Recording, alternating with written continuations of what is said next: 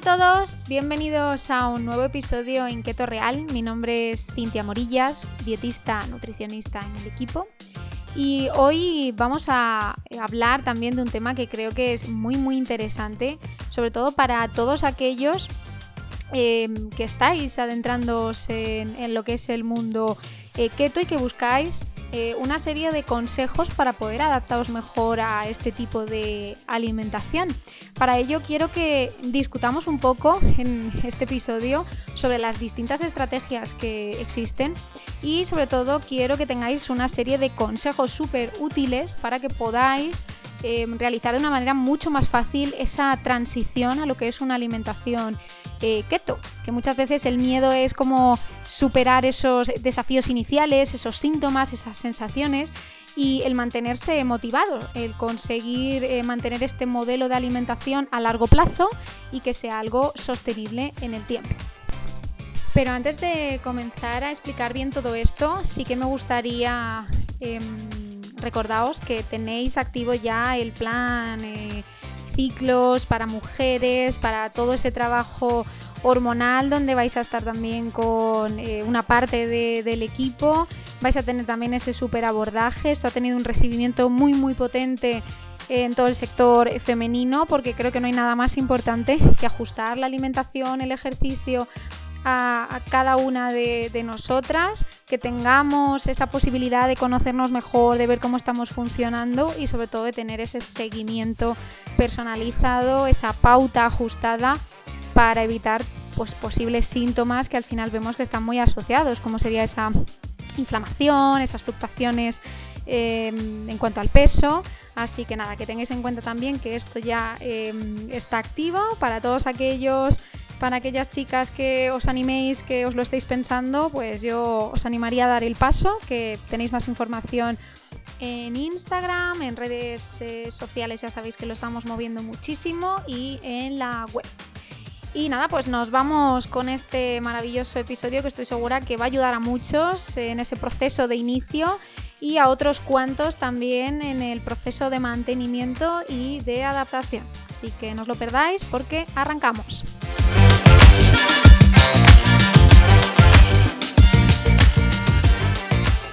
En primer lugar, un punto que creo que es bastante clave es eh, saber qué es la dieta cetogénica. Aunque lo repetimos y lo repetimos en muchos episodios, creo que nunca está de más el dejarlo súper, súper claro. Em, la dieta cetogénica, que comúnmente conocemos como dieta keto, es un planteamiento, eh, una pauta alimentaria que, eh, como sabéis, consiste en bajar los carbohidratos y en aumentar la ingesta, la ingesta de grasas, pero es importante tener en cuenta que esa ingesta eh, sea en grasas óptimas y en grasas saludables. Como consecuencia, pues tenemos múltiples beneficios que eh, nos lo genera el estado de cetosis y entre ellos pues vemos que muchísimas personas consiguen esa pérdida de peso y esa mejora en su salud. Pero vemos que el paso previo, esa transición, pues a veces presenta ciertas dudas y a veces necesitamos ciertos ajustes. Por eso creo que es importante eh, matizar una serie de aspectos que vamos a ir comentando. En primer lugar, familiarizarnos con lo que es una dieta keto. Yo siempre aconsejo a,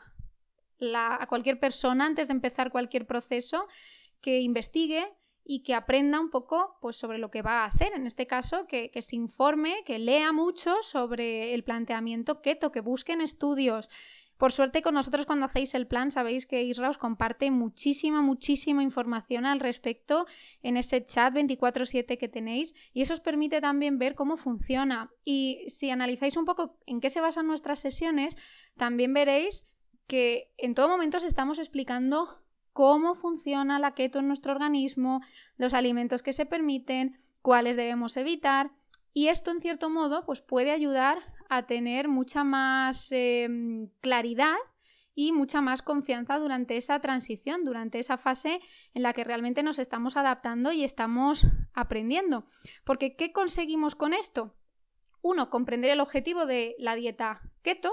entender qué es lo que estamos haciendo, qué es lo que le ocurre a nuestro cuerpo conocer los macros de la dieta keto, que vais viendo que cada semana se van adaptando. Empezamos trabajando con unos porcentajes que vamos modulando en el resto de semanas y esto a su vez nos permite también ir viendo los distintos patrones o las eh, distintas opciones que nos aporta este modelo de alimentación. El saber muchas veces también qué alimentos son los que tenemos permitidos y cuáles no, nos va a ayudar a establecer un patrón y una estructura de platos pues mucho más fácil, mucho más dinámica, que nos va a resultar mucho más cómoda a la hora de hacer ese, ese, diseño, ¿no? Tener muy en cuenta qué grasas son las que más debemos incluir, cuáles son las proteínas que manejamos, qué tipo de carbohidratos y de qué manera es conveniente incorporarlos al igual que saber eh, qué alimentos debemos evitar, que muchas veces en este punto mucha gente llega con muchas dudas, a pesar de que ha leído o a pesar de que ha hecho keto, porque dependiendo del programa que se trabaje, si lo han hecho de manera individual o si lo han hecho de la mano de un profesional, se ha trabajado, se ha enfocado de una manera u otra. Entonces es importante eh, matizar bien qué opciones van a ser eh, eliminadas. Importante, por supuesto, lo más obvio, el reducir y eliminar el consumo de todos esos alimentos procesados, bebidas edulcoradas o cualquier edulcorante artificial. A mí también me gusta y es algo que aplicamos también todos los compis en consulta, es em, daros nociones sobre cómo interpretar y cómo leer eh, una etiqueta, porque creo que esto es clave para eh, que uno se enfrente a un producto y sepa realmente el contenido de carbohidratos y grasas que tiene ese producto para poder eh, generar un filtro para tener un dato, una información pues mucho más fiable, mucho más adaptada y poder asegurarnos que los alimentos que estamos consumiendo se están ajustando a las necesidades de carbohidratos diarios correspondientes. Eh, también creo que es interesante porque muchas veces cuando lo hacemos solos y no tenemos demasiada información o no sabemos filtrarla bien, podemos cometer errores. Entonces, siempre hacerlo de la mano de un profesional, sobre todo al inicio, es mucho más interesante porque vais a tener ese apoyo vais a tener esa eh, solidez, ese respaldo de alguna manera y sobre todo que os explicamos, como ya sabéis, pues desde el minuto uno mm, todos los beneficios que supone, ya no solo a nivel físico, a nivel sensaciones, sino de cara a la prevención y a la reducción de un montón de enfermedades que ahora mismo tenemos eh, muy a la orden del día. Y creo que es importante también hacer este matiz, que dentro de eh, ese proceso adaptativo también hay que tener en cuenta la personalización.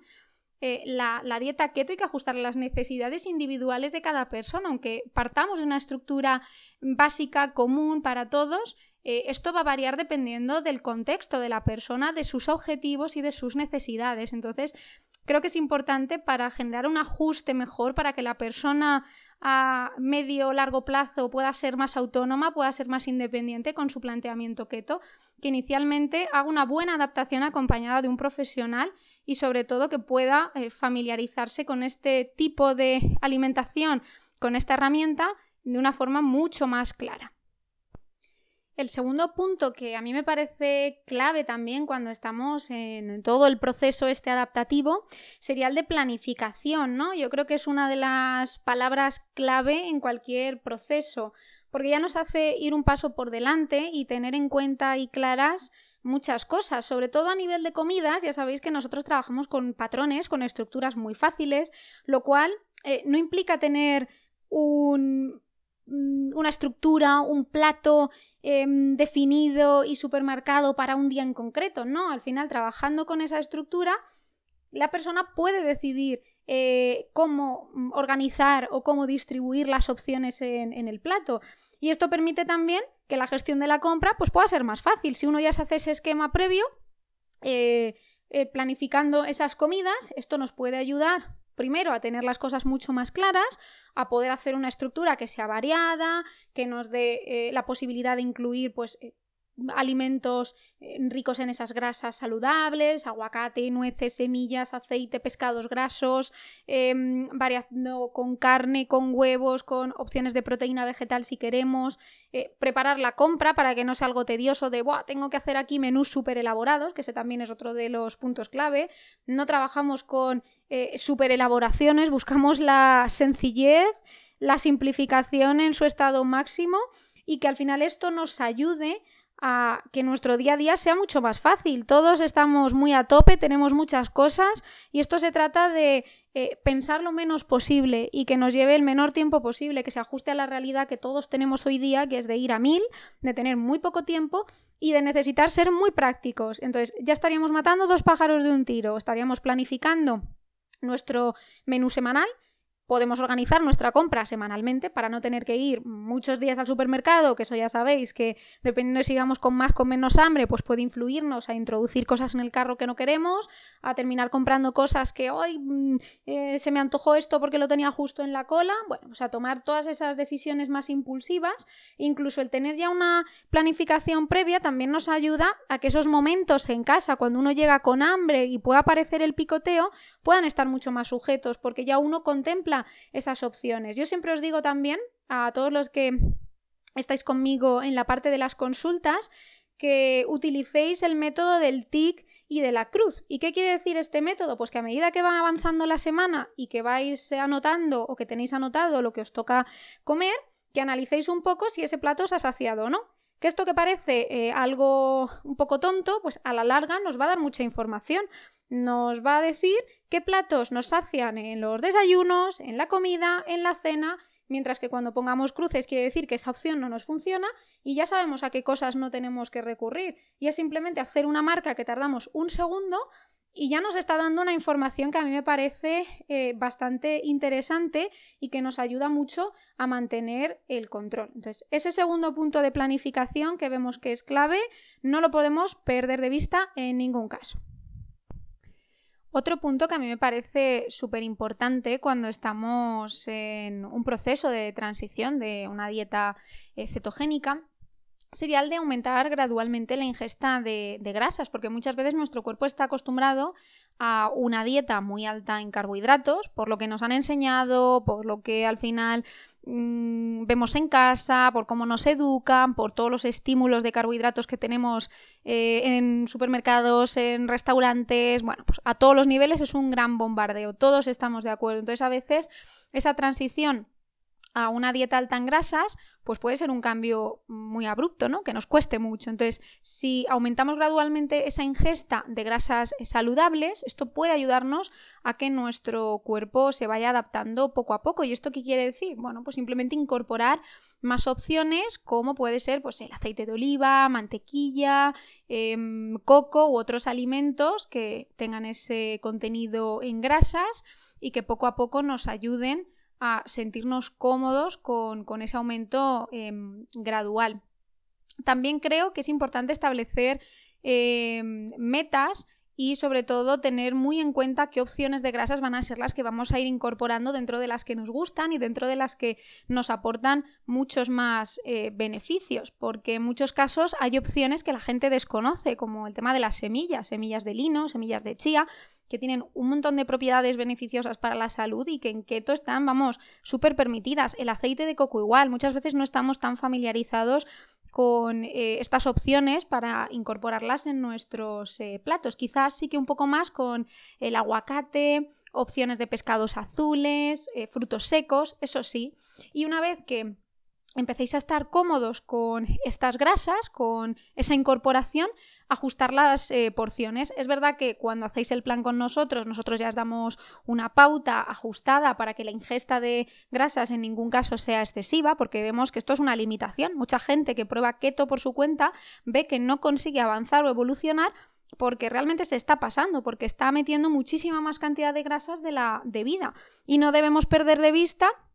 al final el balance energético, que un gramo de grasa son 9 kilocalorías frente a las 4 que eh, corresponde a un gramo de hidrato un gramo de proteína. Entonces estamos viendo que mm, es más del doble en cantidad energética, por eso es muy importante ajustar las porciones y no excedernos, porque podemos observar ahí que em, el cuerpo no avance, que se bloquee y dejar de notar resultados. Entonces, en estos casos es muy, muy importante hacer ese ajuste. Eh, normalmente, y los que estáis con nosotros ya sabéis que en el primer mes no os decimos que experimentéis mucho con las recetas, simplemente que el plato sea limpio, sea equilibrado, sea sostenible, que comáis rico, por supuesto, que disfrutéis con cada plato que os preparéis, pero que sí que es importante partir de una base y de una estructura que sea mucho más limpia. Porque si ya empezamos a meter opciones, por mucho que sean opciones keto, que mm, se salen un poco de esos patrones que os vamos estableciendo, mm, probablemente tengamos también menos resultados, menos adherencia que si lo hacemos desde ese punto inicial que tiene que costarnos un poco. Al final esto es como todo. Y eh, sí que es cierto que con el avance y con la adaptación, pues vamos a poder incorporar otro tipo de platos. Ya, pues elaboraciones un poquito más eh, complejas, pero eso tiene que llegar, no puede ser desde el comienzo. Y también algo que os recomiendo es observar mucho cómo os vais sintiendo, porque durante esa transición y mientras estamos generando estos cambios, es importante tener en cuenta cómo nos vamos eh, sintiendo y adaptando a todo esto, porque al final, aunque tenemos eh, los síntomas típicos y característicos, esto es muy personal, esto depende mucho de cada uno y dos eh, personas no van a tener una misma adaptación ni probablemente los mismos síntomas ni las mismas sensaciones. Esto lo vemos mucho en la gente que mm, al final trabaja el programa en pareja. rara vez dos personas te van a decir que lo gestionan igual, que les gusta la misma opción y que les da el mismo resultado, ¿no? Veremos casos totalmente distintos. Uno prefiere una opción y otro otra, eh, una persona tiene más resultados que la otra, una persona tiene más adherencia que otra, y esto es así y es completamente normal. Entonces tenemos que tener en cuenta que esa adaptación lleva tiempo y que tenemos que ser pacientes. Por eso siempre decimos que no hay que montar la casa por el tejado y que es necesario ese mes previo de preparación de hacer una keto más cerrada para eh, ganar esa adherencia y para aprender a trabajar la estrategia adecuadamente. Y ya, eh, una vez esto esté, esa base, pues ya nos podemos plantear el poder hacer otras introducciones o incluso esas incorporaciones de, recetas, eh, combinar varios patrones incluso, pero necesitamos ese paso previo que no debemos saltar en ningún caso. Seguimos con otro punto que a mí me parece crucial y que aquí es donde vemos también em, muchas diferencias. Eh, cuando una persona a lo mejor empieza keto por su cuenta, está muy pendiente de las calorías, del sumar, del restar, del ajuste de los macros hipercalculado. Y bueno, pues quizá ese es el éxito de nuestro método, ¿no? Que al final intentamos mm, dar una estrategia que cubra todo esto sin que la persona se tenga que volver loca, porque imaginaos una persona que decide mantener su alimentación cetogénica y tiene que estar toda su vida calculando absolutamente todo, un suma-resta. Pues imaginaos qué completa locura. Al final nosotros lo que buscamos es eh, mantener esa baja ingesta de carbohidratos, que las opciones de carbohidratos que se incorporen sean lo más óptimas posible, eh, una ingesta moderada en proteínas, que muchas veces vemos que mm, la gente se alarma pensando que es una dieta hiperproteica, y asegurar que estamos cubriendo esas necesidades de macros y que están ajustadas también a nuestras propias necesidades, que incorporamos esas grasas saludables y de calidad dentro de un balance por eso trabajáis con una tabla, con unas cantidades ajustadas, con eh, los alimentos que sabéis que eh, es recomendable eh, consumir, pero insisto en esa idea inicial que sois vosotros los que vais a decidir las combinaciones de vuestros platos, que esto es algo que normalmente cuando uno va a hacer una dieta espera ese menú, esa cuadrícula más cerrada y al final esto es algo complicadísimo. Ojo, el lunes me toca esto y no puedo salirme de aquí. No, el lunes te va a tocar lo que a ti te apetezca, ajustado a tu patrón y ajustado a tus tablas y a tus cantidades. Y eso es mucho más fácil, el no pensar, el disfrutar, el decidir lo que te apetece en ese momento y sobre todo aprovecharnos y ver cómo conseguimos alcanzar nuestras metas, nuestros objetivos, cómo llegamos a ese estado de cetosis donde uno se siente con esa completa energía y donde estamos eh, consumiendo esas grasas que nuestro cuerpo ha generado, acumulado y que no son necesarias como fuente de energía. Entonces, creo que es un punto muy importante y debe ser nuestro motor. No pensar tanto en números y, y sí guiarnos más por ese proceso de comer más intuitivo, ajustado a una estructura que facilite nuestro día a día y facilite también el proceso de comer que no vaya ligado a un proceso que genere esa tortura. Quizá creo que este es el clic que marca la diferencia con otras dietas y por lo que seguro que escucháis y leéis en esos comentarios que a la gente le cambiamos la vida. No es que tengamos una varita mágica y un superpoder, no. Es que intentamos adaptarnos a la completa realidad que eh, todos vivimos, que es no tener tiempo, eh, querer hacerlo bien, querer cuidarnos, no tener que invertir mm, grandes cantidades de dinero en la compra, pero a la vez eh, comer sano, comer equilibrado, cubrir nuestras necesidades y sentirnos bien. No sentir que nos están metiendo el carbohidrato cada dos por tres porque sí, eh, de manera obligada en cualquier sitio, en un supermercado, en un restaurante, si vamos a comer a casa de nuestros padres por esa idea tan arraigada que hay al hidrato. Entonces, hay que romper un poco con todos estos eh, mitos y creo que este planteamiento se ayuda mucho más que el seguir algo cerrado o algo restrictivo. Seguimos comentando aspectos importantes en ese proceso de transición y, cómo no, hablar de el control de los electrolitos. Ya sabéis que durante la transición a la dieta keto eh, se puede experimentar una eliminación más rápida de, líquidos y de electrolitos debido a esa eh, propia reducción que hacemos con los carbohidratos, como ya explicamos en un episodio únicamente centrado en los electrolitos. Entonces, eh, os tenéis que asegurar consumir suficiente cantidad de sodio, potasio, magnesio para evitar esos síntomas de la famosa gripe keto, keto flu, que normalmente suelen ser pues, la fatiga, los dolores de cabeza, calambres, migraña, etc. Entonces, también hay otra serie de alimentos que nos ayudan a poder em, aumentar las cantidades en estos minerales, como los aguacates, las espinacas, las nueces, la sal. Por eso recomendamos pues, beber mucho líquido. Em, incluir la hoja verde, que también nos va a ayudar a cubrir todo esto.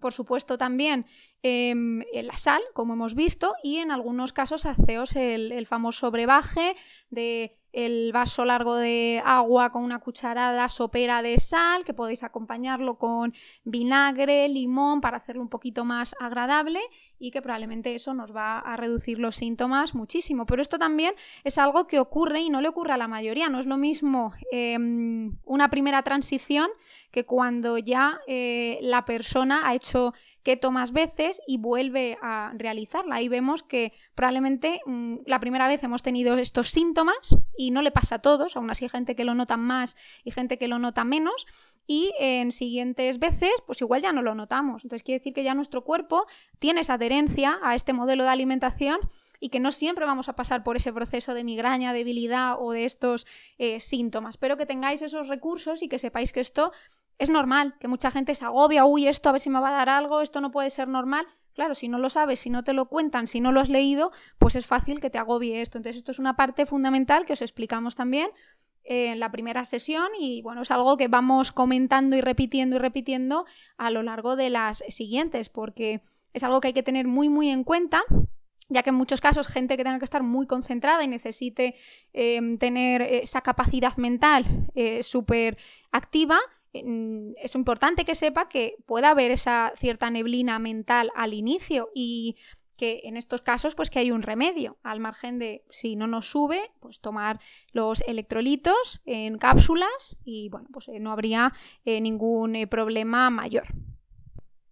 Además de esto, creo que es importante tener en cuenta el apoyo, porque en muchos casos, y por lo que vemos y nuestra experiencia, vemos que la persona igual está decidida a hacer esos cambios, pero no encuentra la motivación al 100%. Entonces, en muchos casos es importante no hacer un proceso así solo, porque yo creo que la motivación es el componente clave o el desafío en cualquier proceso de alimentación o en cualquier dieta. Entonces, si tienes un programa un planteamiento que te lo está poniendo fácil a ese nivel, que tienes semanalmente a tu nutricionista, eh, durante una hora para resolver tus dudas, para explicarte todo al detalle, mm, para ir pautándote las estrategias que tienes que seguir y aparte tienes un soporte 24/7 donde puedes preguntar dudas, donde te están mandando em, tips, recetas, em, información de estudios, millones de cosas. Esto va a agilizar y facilitar muchísimo vuestra experiencia. Incluso si tienes una comunidad como la que hemos creado en Keto Real, eh, que te permite conectarte con otras personas que siguen la dieta keto, que te permite intercambiar información a muchos niveles, eso va a ayudar mucho, ¿no? El compartir experiencias, eh, el tener información de lo que estás haciendo. Cuanto más información tenemos eh, sobre lo que queremos hacer, más credibilidad nos va a dar, más seguros vamos a estar de lo que em, estamos haciendo, mucho más convencidos. Y poder aprovechar también esos recursos en línea, que sepas que puedes mandar un mensaje y que te van a responder con esa brevedad, pues eso también es muy motivador, que tienes información eh, diaria en los posts que vamos colgando, que hay muchísima información científica, libros también que os pueden dar muchísimas ideas. Entonces creo que esto es clave y esto va a ayudar muchísimo a que mm, un proceso de transición, una adaptación, y un planteamiento de mantenimiento de dieta keto pues pueda ser más exitoso y más eh, sostenible. Y como no, el tips de los tips sería el que no obsesionéis con, no os obsesionéis con la báscula, ¿no? Porque esto es algo que pasa también muchísimo. Eh, la primera semana es como, bueno, ¿y cuánto voy a bajar? ¿Y cuánto me voy a quitar? Em, yo sé que esto no es problema nuestro, aunque en parte un poco sí, es más de la cultura pesocentrista en la que, pues bueno, pues hemos sido educados, que esto es un hecho. Entonces, eh, no nos han enseñado a mirar más allá del peso. Eh, yo os aseguro que rara es eh, la persona o el caso que tras un mes con nosotros no ha tenido una bajada importante. Pero en el caso de que nos pongamos en una situación más complicada, una persona que baje menos, que ya os digo, mm, difícil es que no se baje, no únicamente nos tenemos que centrar en el dato del el peso, tenemos que ver más allá, tenemos que analizar eh, si ha habido em, cambios en los porcentajes de masa grasa, de masa muscular, de retención de líquido. Eso es muy importante y también nos da mucha información. Y creo que es importante también que se explique, que se comente en las consultas, que se reeduque para que cada vez más nos alejemos de esa idea de que el peso es eh, únicamente lo que importa y lo que nos define, mm, ya que os digo que es una limitación absoluta y en ningún caso sería un acierto guiarnos únicamente por el peso. Por eso sabéis que también os pedimos todos los contornos, porque a veces no ha habido tanta bajada de peso, pero sí que observamos que hay una bajada en volumen eh, muy drástica, muy potente, y eso también es eh, éxito, eso también lo tenemos que asociar a que estamos haciendo las cosas bien y no nos tiene que agobiar en absoluto el ver que a lo mejor una semana nuestro cuerpo no ha bajado. Eh, la bajada de peso no es lineal, no es progresiva, no es si bajo un kilo una semana, la semana siguiente también. No, podemos encontrarnos con casos que sí, casos que bajan menos al principio y más al final, o casos que bajan de una manera más escalonada. Bajan una semana, la siguiente se mantienen y así. Entonces, el mensaje es que mm, hay más indicadores eh, de salud, de bienestar, de avance, de éxito que el peso. Entonces, tenemos que mm, analizar esto bien y ser muy conscientes de qué información eh, es la que estamos recibiendo y mm, en qué ponemos todo el peso de nuestro trabajo y de nuestra evolución. Porque si solo nos centramos en un número, eso de verdad que os va a limitar muchísimo. Y creo que hay mucho más. Y todo esto em, es parte de lo que os enseñamos y trabajamos a lo largo del proceso, ya que buscamos, primero, que conozcáis bien la estrategia, segundo, que consigáis hacer una buena adherencia, una buena adaptación, y tercero, que veáis que es completamente viable mantener un modelo de alimentación así, con vuestros ciclos, con vuestras salidas y vuestras tomas de recarga cuando consideréis, escogiendo por supuesto las mejores opciones que se puedan, escuchando a vuestro cuerpo, no dependiendo de la comida, que esto es algo que también nos comentáis mucho, que mm, descubrís cómo mm, os desvinculáis un poco, os desintoxicáis del azúcar, ¿no? Aquí algo que escuchamos mucho que bueno, creo que Isra y yo a veces lo, hemos comentado, es em, que ya las personas se definen como adictos del azúcar. Entonces, es verdad que cuando estás en esa burbuja mm, de modo consumidor, tomando grandes cantidades porque mm, eh, tomamos las que somos conscientes, y muchas veces mm, las cantidades de azúcares que no somos tan conscientes. Hay mucha gente que no se da cuenta que está tomando azúcar en muchos productos y cuando eh, nos liberamos de todo eso, notamos el cambio físico, notamos las sensaciones, eh, no tiene nada que ver. Entonces creo que es algo que hay que vivir. Yo es algo que siempre os digo y aprovecho mucho también para hacerlo en el podcast. Que todos los que estéis con dudas, que no os dé miedo esa transición, que no os dé miedo esa adaptación, que es posible generar un mantenimiento con, con keto y poder seguir em, disfrutando de ciertos momentos, eh, socializar, comer em, puntualmente algún hidrato de buena calidad, porque no podemos generalizar, incluir en el mismo cajón eh, un arroz integral, por ejemplo, con una palmera de chocolate, no es lo mismo, no tiene nada que ver y todo esto es parte de lo que os enseñamos en, todo el ciclo, en todo el proceso, primer, segundo mes. Y bueno, pues eh, hasta aquí va a llegar la parte de hoy con esos tips para generar una mejor adaptación, para conseguir esos resultados exitosos y espero que de alguna manera pues este episodio os ayude a tener em, un poquito más de información, más nociones sobre cómo enfocaríamos un programa eh, keto y sobre todo, bueno, pues resolver esas dudas para la gente que esté un poco ahí indecisa y no se termine de animar a realizar el programa. Yo de verdad que os lo recomiendo porque em, os ayuda a aprender, os ayuda a incorporar de manera exitosa Em, esos, eh, esas pautas o esos cambios que muchas veces necesitamos y mm, por experiencia veo que muchas veces no sois capaces de, hacerlo por, por, vuestra cuenta, porque siempre hay pequeños fallos, que esto es completamente normal, no podemos saber de todo, no tenemos alcance para llegar a todo. Y es tan fácil resolver esas dudas y tener a alguien que te apoye, que, te dé la mano y que camine contigo y que te ayude a conseguir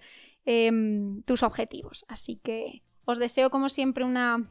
feliz semana de parte de todo el equipo y gracias por estar ahí porque me consta que cada vez sois más los que estáis em, del otro lado, los que escucháis el podcast y para nosotros pues es súper motivador estar una semana más con, con vosotros y saber que el contenido os llega, os aporta y os anima también a dar el paso que necesitáis para comenzar. Gracias.